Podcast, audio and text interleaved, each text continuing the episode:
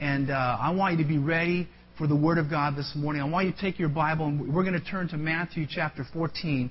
Matthew 14, and we're going to talk about how playing it safe is risky. playing it safe is risky. And I want to challenge you, and, I, and I've preached from this text before, Matthew 14, 22 through 36. And what's happened is Jesus has just fed 5,000 people with a small handful of uh, fishes and a handful of loaves, and, and they did this wonderful miracle. God, Jesus did this wonderful miracle, and then now he he he's going off to a place to pray by himself, and and uh, he goes and he gets in a, he gets in a he goes and prays, and then the, and the disciples get in a boat, and we're going to pick it up now. Matthew chapter 14, verses 22 through through 36. Matthew 14, 22 through 36. Immediately Jesus made the disciples get into the boat and go on ahead of him to the other side.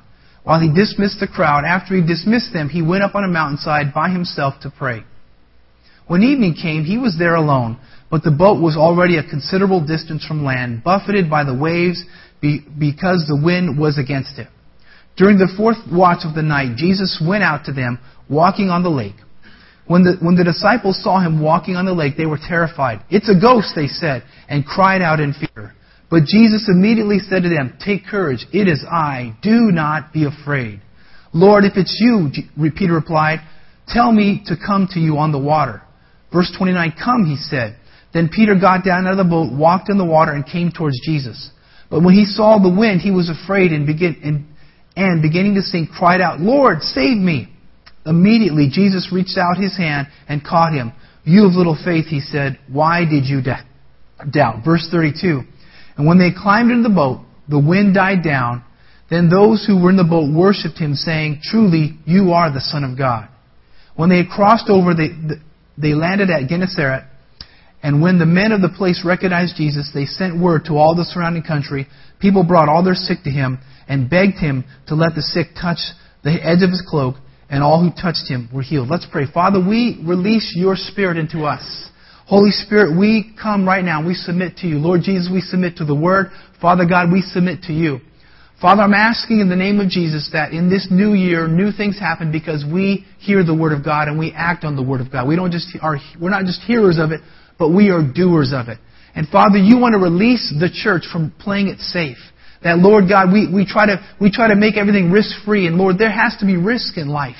And so, Lord, help us in our faith to take the right risk, the right steps of faith, this morning, let this begin a new journey of a new greater faith, of a new spiritual growth, God, of new greater things in our families, our individual lives, in this church, in this nation, in all the nations of the world. And all the church says, Amen. So I was it, it, very interesting because um, I'm just going to be honest with you. I was uh, I've been sick with a cold, and, and I was trying to get ready for a sermon series, which is very similar, just a mini series on uh, son, uh, where Joshua, in the book of Joshua, he came and he, he, defeated enemies, and he asked the Lord to make the sun stand still, and they defeated enemies. So I was working on that, and of course I got waylaid with this cold. Thanks whoever gave it to me. Thanks a lot. No, I'm just teasing you. And so uh, I just it really took it out of me. So I looked. It's like Lord, this message. I know I preached it a few years ago. This message is very similar, and it can be a good start for this sermon series. So this morning, as I walked in my office, there was a book on my desk, and it said "Take the Risk." And uh, it said, learning to identify, choose, and live with acceptable words. And I showed my wife Olivia, and I said, this is exactly what I'm going to talk about in a sense this morning. And I said, it's also, I'm, I'm excited about reading it. Thank you, by the way, for those who gave it to me. I'm excited about reading it. And, uh, but, but I want to talk to you this morning about the Christian faith. The Christian faith in America, somehow we got this mentality that the Christian faith should be safe. And that you're, that you're blessed because you know Jesus. And you are blessed. And there is a true safety in knowing Jesus. But with faith sometimes comes risk. Amen? And so, so we get this concept that, hey, I'm, I'm a Christian now, I will never face hard times and I'll never have problems, but that's, that's not even biblical. If you've read your Bible, and as we're going to talk about here, Joshua for the next couple weeks, and then we're going to talk about Joseph, you're going to see that the Christian walk, your life, is not going to be safe, especially when you take big steps of faith. And you have to trust in God and do big things. Amen? Because see, God is calling you, say me, Come on, me. God is calling you to take bigger steps of faith. Now, some of you made you made uh, New Year's resolutions. You, I'm going to stop smoking. I'm going to stop partying, and, and that, that's good stuff. That I'm going to get in shape. Those are great things. You should do that. But really, on top of that, your biggest goal this year, your biggest resolution, say, I want to get closer to God this year than I ever have ever in my past. Now, if, you, again, if you want to lose weight, you know, you gotta come up with a plan. You gotta stick to the plan. Now, if you want to grow spiritually, let me just tell you, this just doesn't happen overnight. You have to have a plan. You have to have a plan. How am I going to grow this year, Lord? Okay, I'm going to do this, uh, and, and I'm going to do this. You've got to have a plan and say, God, I want to draw closer to you because God says when we draw closer to Him, He draws closer to us. And when you begin to take steps of faith and believe Him for bigger things than, than where you've been in the last 10 years, 5 years, 20 years, 30 years, 40 years, bigger things can happen. God can do in five seconds what you and I try to do in a lifetime. Amen? Some of you think, man, Pastor, you understand my life is hopeless. I've been doing the same thing. I've been at the same job for the last five years, last ten years, last twenty years, and nothing has happened. And I want to tell you that God is bigger than your job. God is bigger than your circumstance. And if you begin to say, God, I'm going to get out of the boat. I want to believe for greater things in my life, then greater things will begin to happen.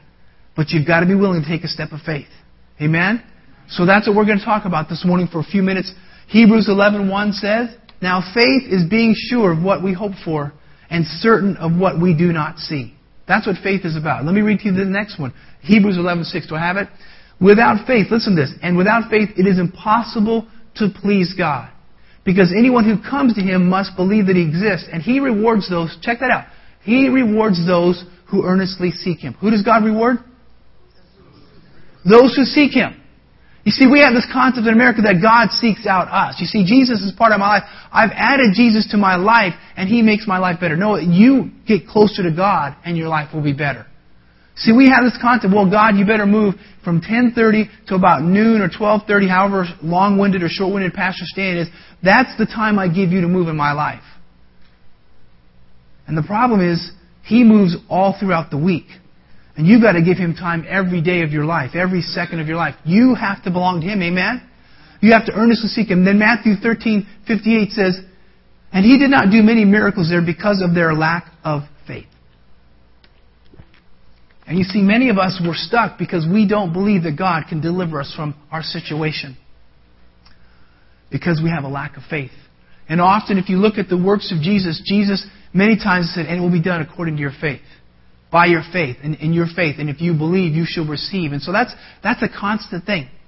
I, I think I have this quote by Samuel Clemens or uh, Mark Twain. It says "You're 20 years from now, you will be more disappointed. I'm sorry, now, from now, will you be more disappointed by things you didn't do than by the ones you did do? So throw off the bow lines, sail away from the safe harbor, catch the trade winds in your sails, explore, dream, and discover. I have a message from God today for you. Are you going to receive it? This message is throw off the past. Throw off the safety net. Let's go forward. Amen? Let's believe that in your life, God has great things. And so let's talk about this. The first thing is this. Number one, God is looking for risk takers. Yes, He wants to save everyone. He wants everyone to come to know Him. But He's looking for people who say, God, I believe in you. I believe in bigger things and better things for my individual life, my family, my church, this community, this nation, the nations of the world. God is waiting on you. He's waiting on me to believe that God can do big things. Amen? Come on, this is, this is exciting. I'm stoked. Yes, I was sick. Yes, I was laying on the couch for a couple of days trying to nap and all that, but I was praying during this time. I was studying the Word. I was looking at the message of God. This message is so powerful that I, am excited about it. Amen? That I'm, I'm praying that it, it seeps into your heart and your spirit. Check this out. If you look in the Bible, you'll find that God uses risk takers throughout the Bible. I'm going to throw a couple names at you. Look at, look at the life of Abraham. Nehemiah, Abraham. You know uh, Abraham, you know, Father Abraham had many sons. Had many sons had Father Abraham? Remember that song? Some of you sang it until you're sick of hearing it. Abraham, him and his wife were how old? Over 90 years old before their first kid was born. And they wandered and they left the lands and they wandered and God blessed them. You look at Nehemiah. Nehemiah left the safety of the palace in, in what we would call uh, he was under the, the ruler of, of the Babylonians. He left the safety to go rebuild the temple. Then there's Benaiah. Some of you don't know. Benaiah was, was a, uh, one of, one of David's uh, mighty men, and, and he, he defeated an Egyptian soldier. He took the spear from this, this tall Egyptian and, and defeated him. And also he, he jumped into a, into a snowy pit and, and defeated a lion as well. So he was a, a man of God that did great things, and he trusted. So he was a risk taker. Then there's Joshua. Then there's Moses. Then there's David. There's Jonathan. There's Peter. And you see, even in your business world and the, and the place that you, maybe you work at, risk takers sometimes are rewarded, especially when they succeed. Well, then I can hear someone always say, well, Pastor, what about all those who have failed? Well, they either they fail and they stop or they fail and get back up again.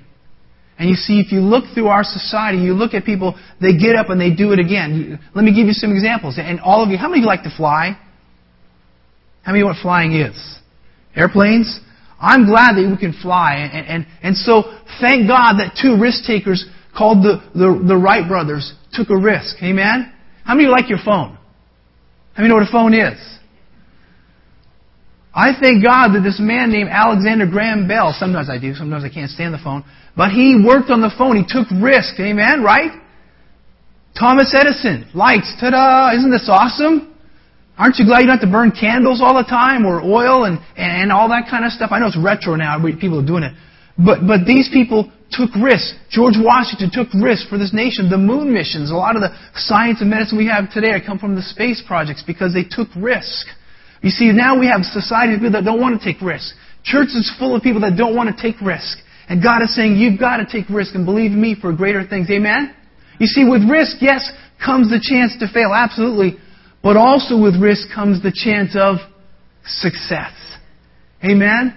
And so you can either fail or you can succeed. You can flounder. Yes, you can try and, and, and make mistakes, but you can learn. But you see, circumstances may vary, but the, the law of risk is universal and eternal. Either you can sit and you can waste your life and you can play it safe, or you can begin to take risk of faith for God to do greater things in your life and in, in, in the individual life, your family, this church, the nation, the nations of the world. Amen? You see, in fact, Mark Batterson, he's a great author. If you haven't read any of his books, you should read Mark Batterson's books. If you're, if you're willing, he says this, if you're willing to, to risk everything, then there is nothing God can't do in you and through you. Amen? See, a lot of times we look at people and say, well, that's them. They're special. What's special about them? They were willing to take a risk. They were willing to step out on what God had called them to do. And I'm asking you to, to let go of, of the safety net and say, God, with you I can go anywhere. With you I can do all things. Amen? You see, Peter risked sinking when he stepped out of the boat. Right? But what else did he do? He walked in water. I, oh, well, he sunk in a few minutes. Come on, we'll get there in a minute. Don't be so negative, alright? Come on. Stop being so negative. Right? Amen? He was the only one of those disciples that walked on the water. Amen? So God is looking for some risk takers. The second thing, no risk equals what? No rewards. No risk, no risk equals no rewards. I believe again, God is calling believers to be risk takers for Him. I'm not talking about the lottery. I'm not talking about going to Vegas or, or the Jersey Shore. I'm not talking about that. That, that is foolishness. Amen? By the way, just a little side note, if you're a Christian, you should not be playing the lottery. And if you do, you need to tithe. Excuse me. Excuse me. I'm sorry. Let me go on with the sermon now. Anyway, I'm not talking about playing Powerball or trips to Las Vegas or the Jersey Shore. You see, I believe we've been brainwashed too long by the world trying to live a safe life. Yeah, how many times do you see something risk free? Try it with no risk, right? Buy, buy now, you know, all, there's all this risk free, try. And you see, we've become so safety oriented, so take it easy, don't take risks, and we're dying because we're doing that. We're not discovering things. We're not going further. We're just being stuck in life. And God is saying, man, I can free you up. And we've been lulled into this risk-free society. And yes, staying in the boat can keep you dry. It can keep you safe. You can be tucked down underneath the side of the boat, but you can miss God walking by the boat. And I don't know about you, but I'm, I don't want to miss God. And if He's in the boat, I want to be in the boat. If He's out of the boat, I want to be where Jesus is. And you see, the church has been lulled in this concept. Why go to this nice little church? They have nice worship. They have a, a humorous pastor. He's hyper sometimes, even when he's sick. He's funny. But I'm just going to play safe the rest of the week. That's not God's plan for your life. He wants you to take some big risk of faith to do great things. Amen? So staying in the boat means, yeah, seasickness, being buffeted around. I don't know about you, but I don't like that kind of stuff. I'd rather be out with Jesus walking on the water. And you see, taking risks means taking steps of faith. Amen? The third thing, I want to move along. The third thing is Good, listen, good is often the enemy of great. I know I say that a lot.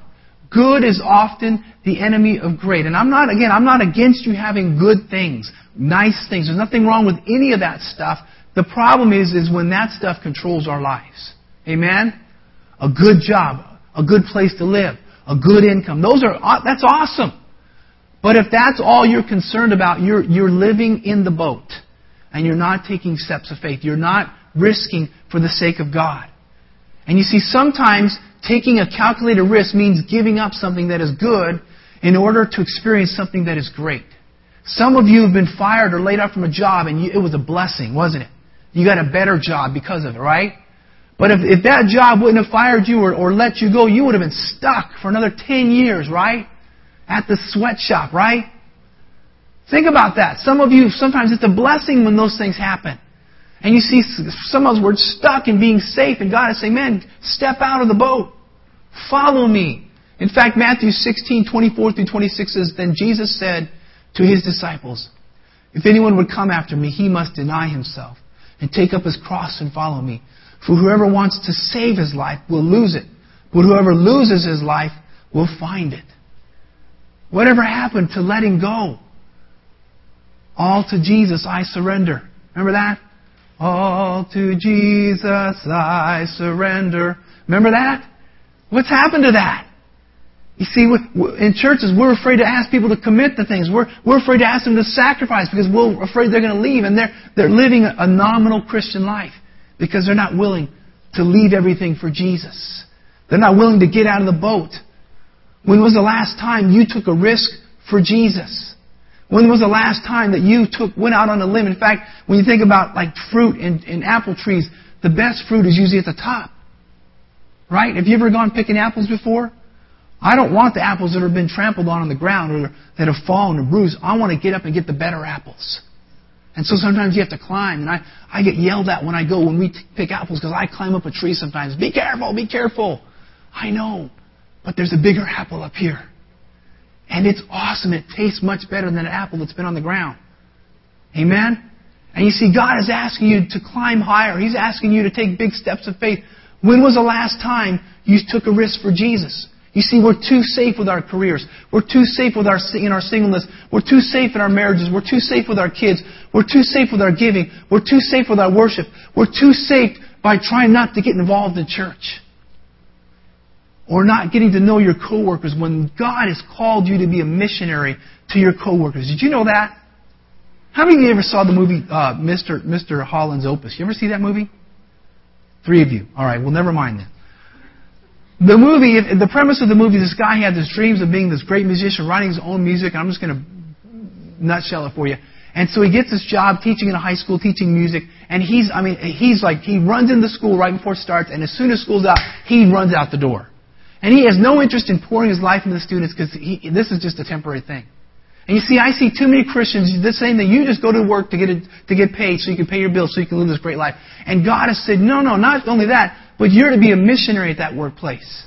You're there, you're there to pour your life into these people because they need Jesus.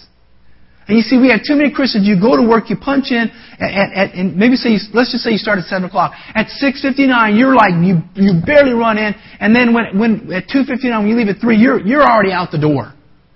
Hey, should we? You want to grab Hey, I know you pray, but sorry, I gotta go, gotta go, gotta go. Don't have time for you heathens. And you gotta start taking risks. Go to lunch with coworkers. That's, that's, that helps, right? You're called to be a missionary. Take steps of faith. Amen? Do bigger things. Expect God. Number four, risky. Faith is risky business. Taking a risk can be scary. And it can result in failure. But again, it can also result in success. Faith growing, being stretched, seeing lives change, seeing your life changed. Amen? You see, I use this example. God told the children of Israel to take the promised land when Moses was leading them out. And they sent out those spies, and, and those that wanted to, to be safe kept Israel wandering in the desert for 40 years. Oh, there's, there are giants in the land. They're bigger than us. And Joshua came and said, No, we can take the land. God is with us. These guys will fall. And because those who had the You know, they had the bureaucracy. Well, we got to go through a committee first. We have to do testing first. And then we have to have this and that, and we can't do it, right? How many of you get, sometimes at work, you ever get just bogged down with all that? We want to do all these tests to see if it's going to work. Why not just go out and try it? Right? Amen? I mean, there's some things you have to test. I understand that. But, but you see, in our faith walk, we kind of, well, it's, it's dangerous out there. There's giants in the land. And God is calling you and I take steps of faith. Watch God make the giants flee. Amen? You see, obedience is something that God calls you and I to. And to be obedient, you will take risk of faith. Obedience, listen this, is what Mark Batterson, again, I read this out of a book a couple years ago. Obedience is willingness to do whatever, whenever, wherever God calls us. Think about that this morning. Are you willing, if God said to you right now, I want you to go to the mission field? Some of you like, what? I want you to quit your job. I want you to sell everything you have, and I want you to go to X, Y, and Z country. Would you, would you do it? Well, what about my family? God always takes care of whatever He calls you to do. Amen? You got to be willing. Maybe He's not going to call you to be a missionary to X, Y, and Z country. Maybe He's calling you to be a missionary to your family, your coworkers, your neighbors.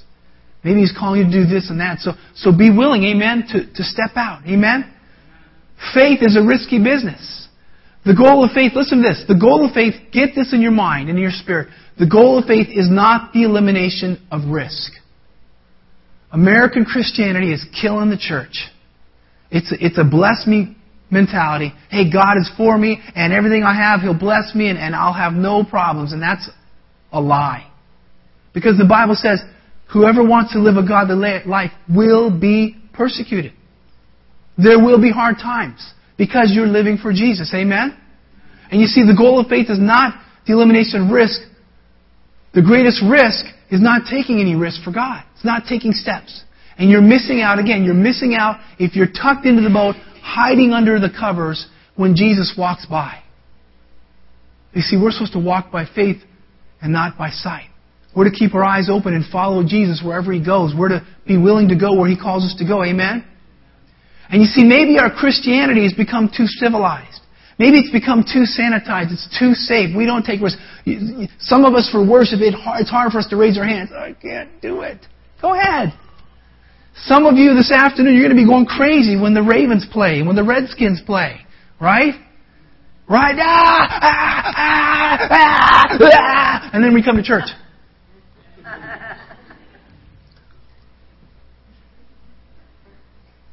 Come on, amen? Because probably your team's going to lose this afternoon. Well, at least they're going to they're going to lose when they face the Broncos, God's team. Just a joke, okay?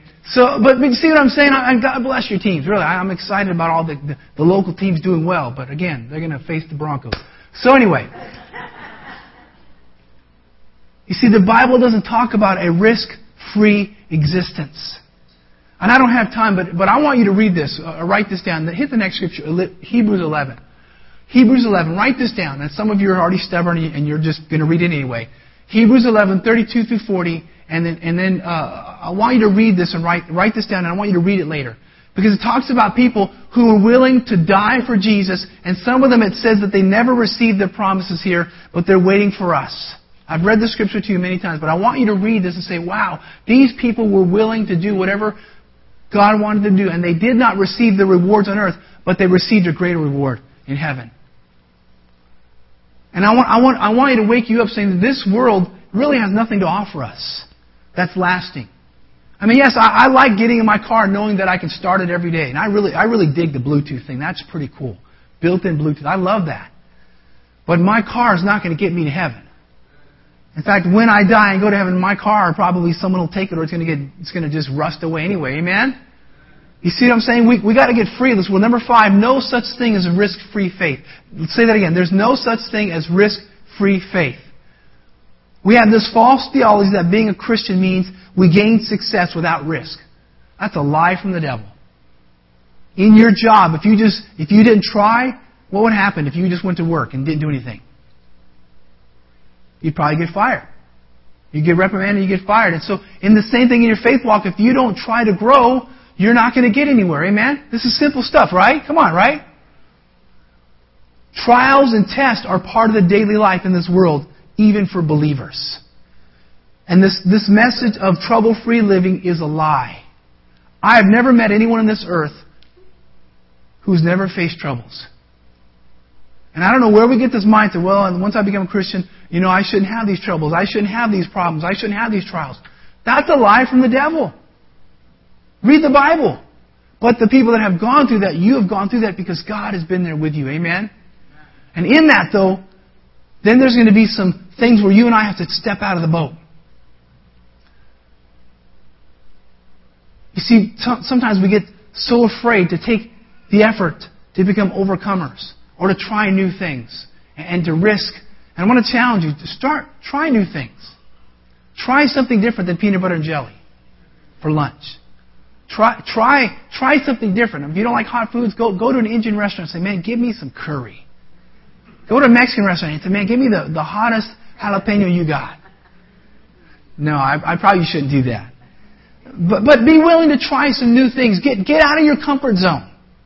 Seriously. I'm, I'm, I'm, I'm kidding about the food, but that would be a good step. Take some little steps of faith. Begin to go out of your comfort zone. Try to meet some new people. Be friendly at work. Amen? Get involved here in the church. Don't just rush off after Sunday morning services. The reward is greater things for God. The reward is a greater reward in heaven. The reward is seeing your life change. The reward is seeing other lives change for the gospel of Jesus Christ. In fact, to get the reward, you have to run to win. You see, we live in a society where we're trying to take everything from everybody so that everyone will be equal. I don't like that. If that's not fair, if we're to say, well, it's not fair that we take, and everyone doesn't, you know, I don't like that because that teaches everyone not to work. That teaches everyone not to, to, to go forward and try to make the best of what God has called them. In fact, here's what the Bible says. Hebrews 12, 1 and 2, 3 says, Therefore, since we are surrounded by such a great cloud of witnesses, let us throw off everything that hinders and the sin that so easily entangles, and let, listen, listen what it says, and let us run with perseverance the race marked out for us. Man, I hate running. Anybody here with me? I hate running. I really do. I don't like to run. Yes, I, I ran in a uh, whatever 5K race with my girls on Thanksgiving. It was fun. But I mean, I didn't want to. I didn't want to get out there training. I was like, ah, I hate running. I don't like to run. I mean, I the only running I like to is run up the stairs to my refrigerator, get snacks, and run back downstairs. I mean, that's run. That's good. I mean, I love riding my bike. That's different. But I hate running. But I saw a difference in my life when I ran. I was in better shape. I was able to run a race that I'd never run. I'd never run a, a 5K race in my life ever. And I'm 47 years old. Wow, imagine that, huh? I'm still young to some of you. I know that. But you see, in your faith life, it says, "Let us run with perseverance the race marked out for us." Let us fix our eyes on the author and perfecter of our faith, Jesus. Amen? You've got to run to win in spiritual life. You've got to run to win at your work. Run to win in your family, your marriage, your singleness. You've got to run to win to reach your neighbors for Jesus Christ. You have to work at things. Number six, sink or sit. Sink or sit. Some of you thought it might be sink or swim, but it's sink or sit. You see, you have a choice in life. You can step out of the safety of the boat with a chance of sinking, or you can sit in the boat and miss Jesus calling us as He's walking on the water. Sink or sit. It's your choice. Take a step or sit in the, in the boat. You see, too many times we, we criticize Peter. We criticize him for, for taking the step of faith. We criticize him for, for sinking. When the reality, he was the only one that got out of the boat. Eleven of the disciples saw Jesus walking, and Peter was the only one. Jesus, call me, I'll come out. Were the other ones doing? Well, I'm, I'm reading my Bible right now.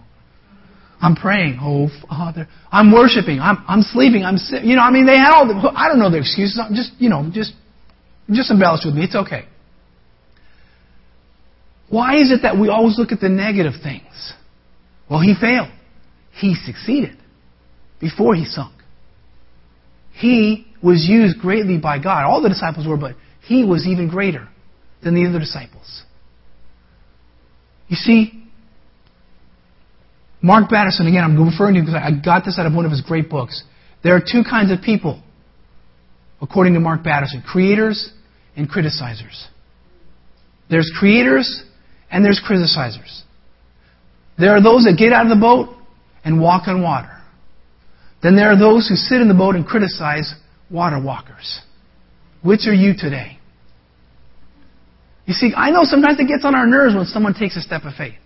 It gets on our nerves when someone stretches us or ha- they go and do something new because then it means, great, more work for me now. Our department now is going to do new work because this guy got the new contract. Newsflash. The goal of business is to grow, right? Come on, amen? The goal of the church is to grow, reach more people, grow closer to God, worship God in new heights, amen? And so we got to get out of this negative mentality. Oh, I'm tired of this. Well, I don't like people, you know, just stop, stop being negative and start being positive. Start taking risks. Be a creator. Every one of you have, you're multi-talented. You're gifted. Not only do you look good, and you probably smell good, but I'm not going to come down there and smell you.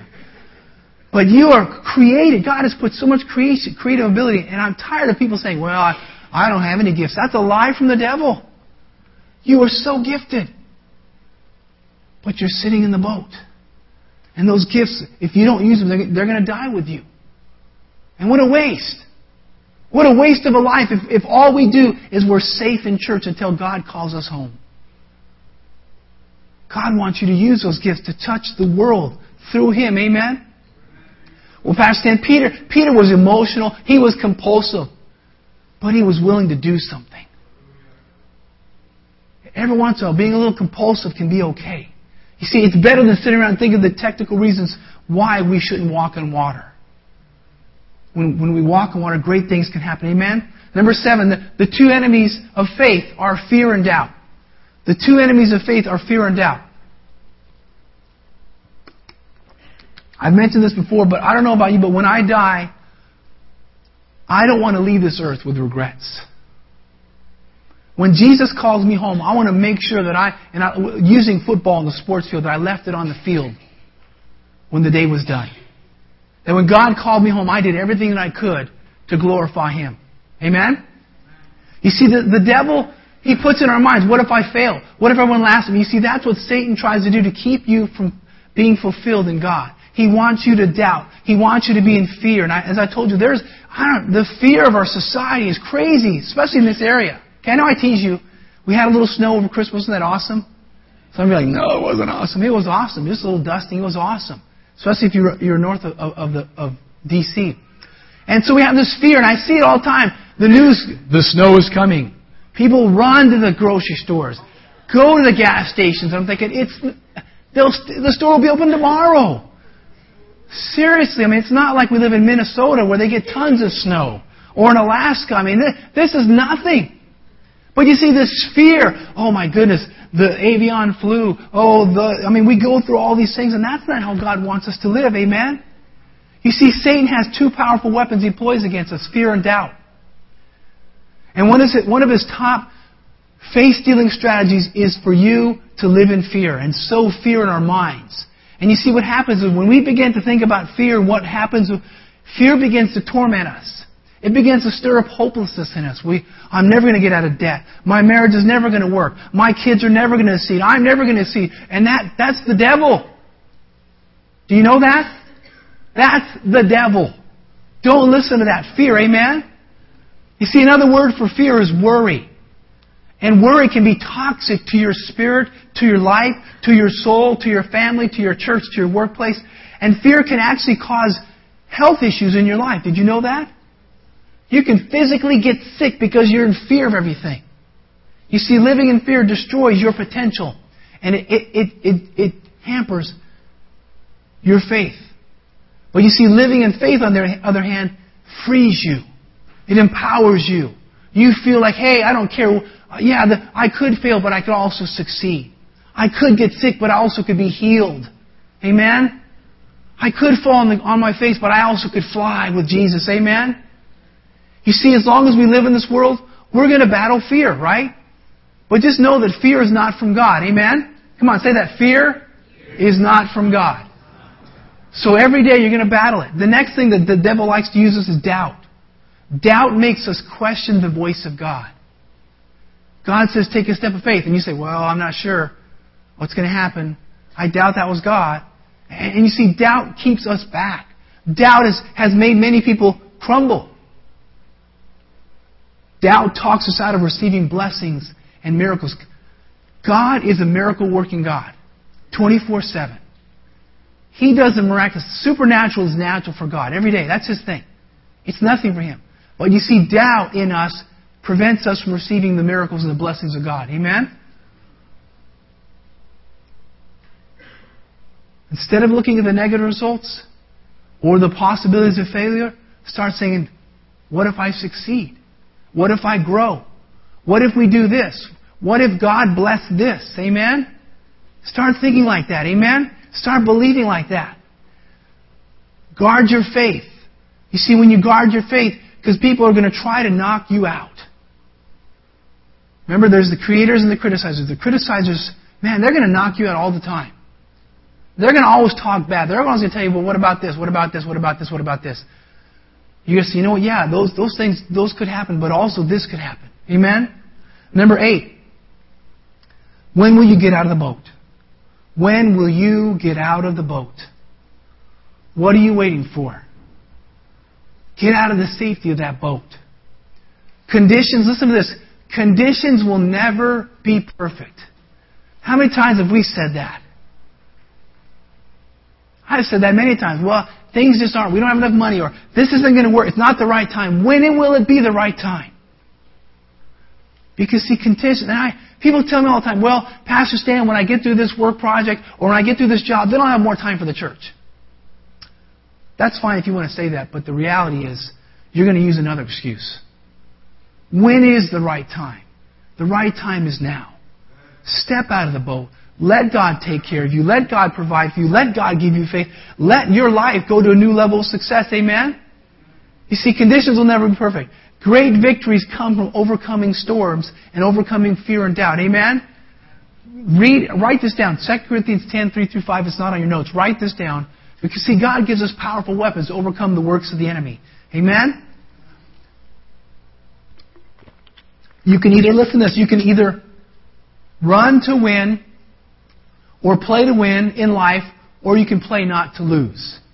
Now again, I, I know I don't, I don't talk much about football. I know I don't do that very much. But there's this thing called football. It's a really cool sport. Not the soccer football, well that's cool too. But I'm talking about the manly football.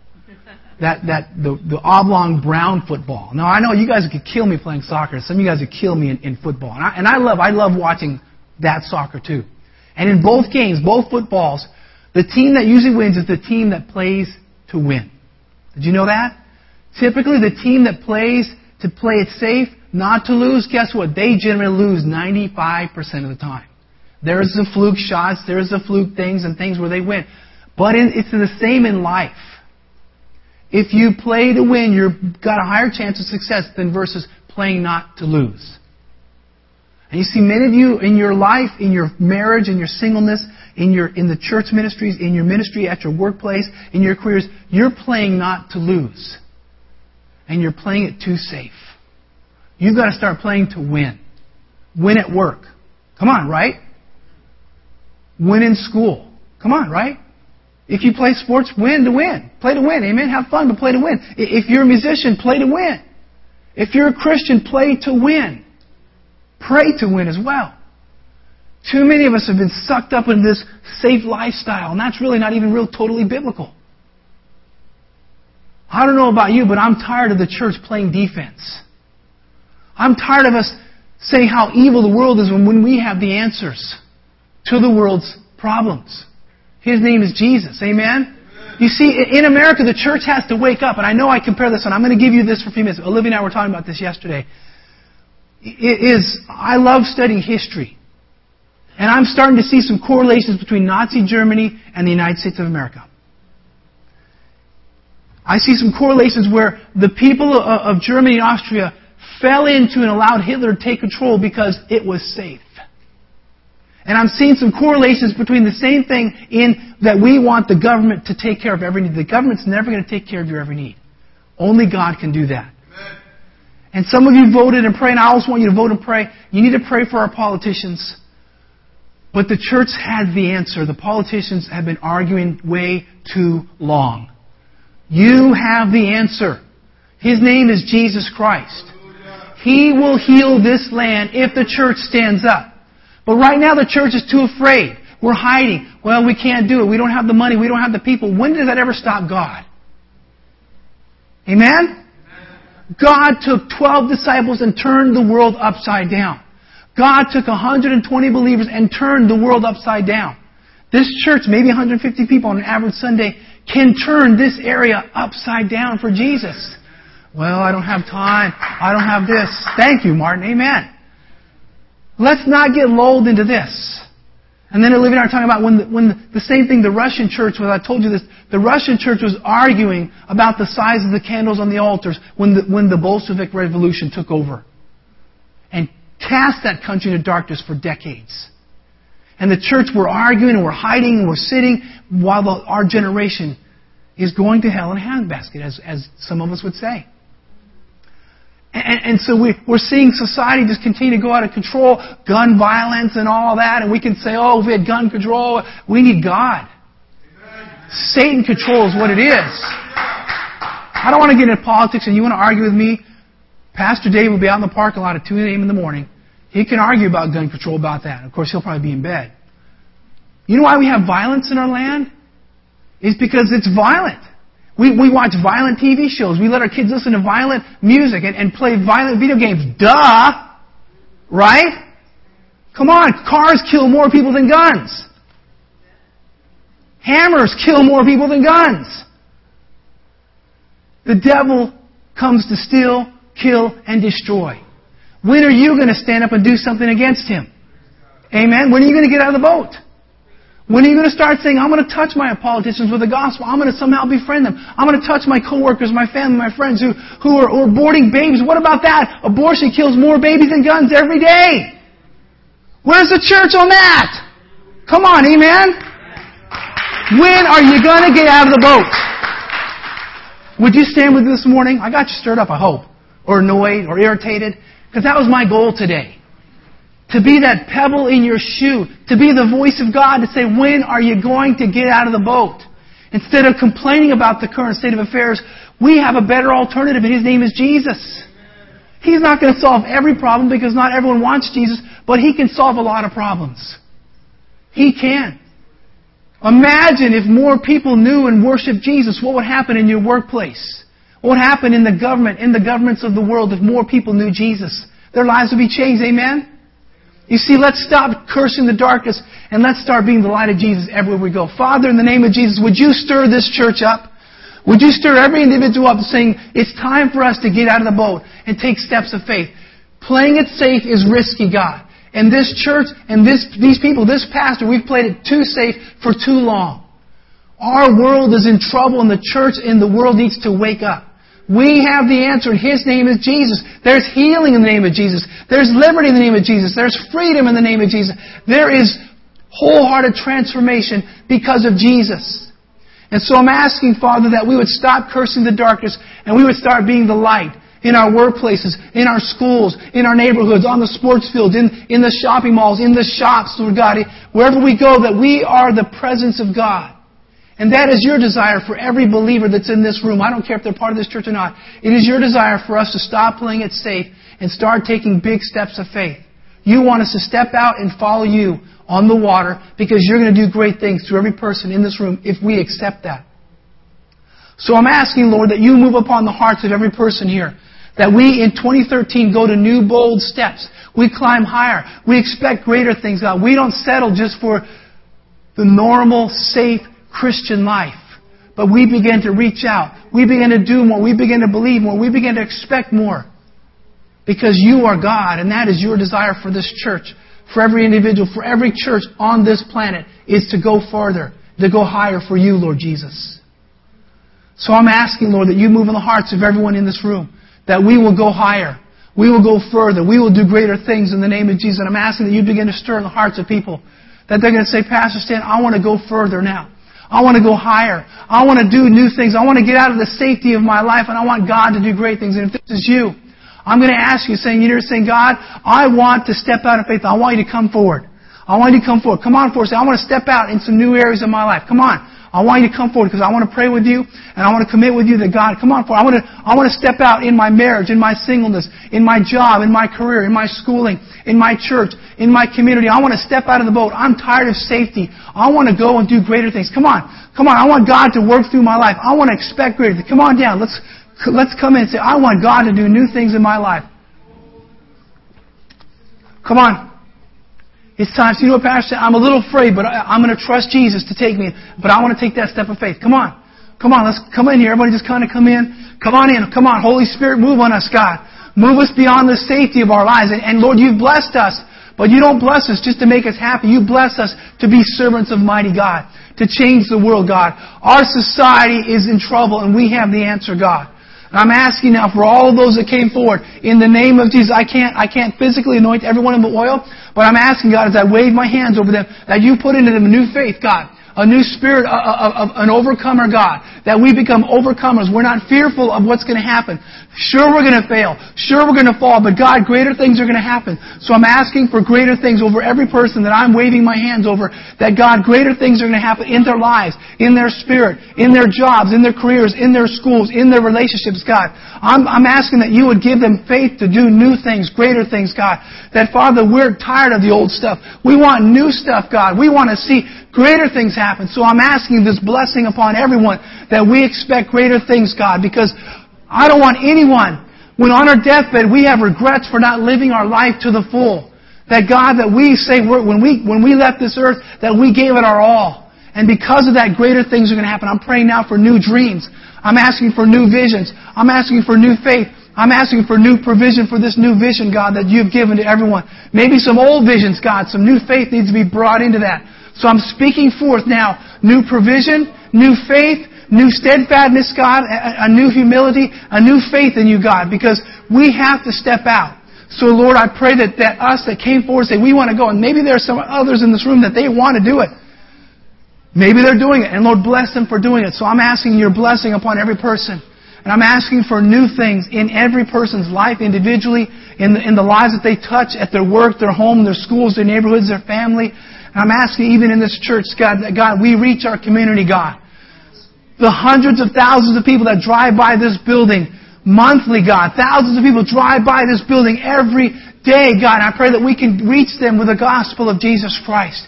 You would use us, God. Lord, you took 12 men and you changed the world. You took 120 women and men and children and it, and it changed the world, God. You can take this church of about 150 people and change the DC area and change the world, God. We have the answer. So Lord, I do. I rebuke this spirit of violence upon our land. This gun violence. The, the, this violence of destruction. I curse it in the name of Jesus. I curse this, this spirit of abortion that's, that's killing innocent babies before they even have a chance to start life. And so I'm asking that the church would rise up and be bold in our faith. We would be bold in standing up for what is right. We would not be ashamed. And Father, I'm asking, yes, that you provide for every family, every individual. But I'm asking now, God, that we expect greater things because you're a greater God and you do big things. So again, last thing, Lord, just release your newness, your faith to these people because you've got great plans for them. And so we bless you. And all the church says, Amen. Amen. I love you. Amen. Expect great things this year. Amen. Have a powerful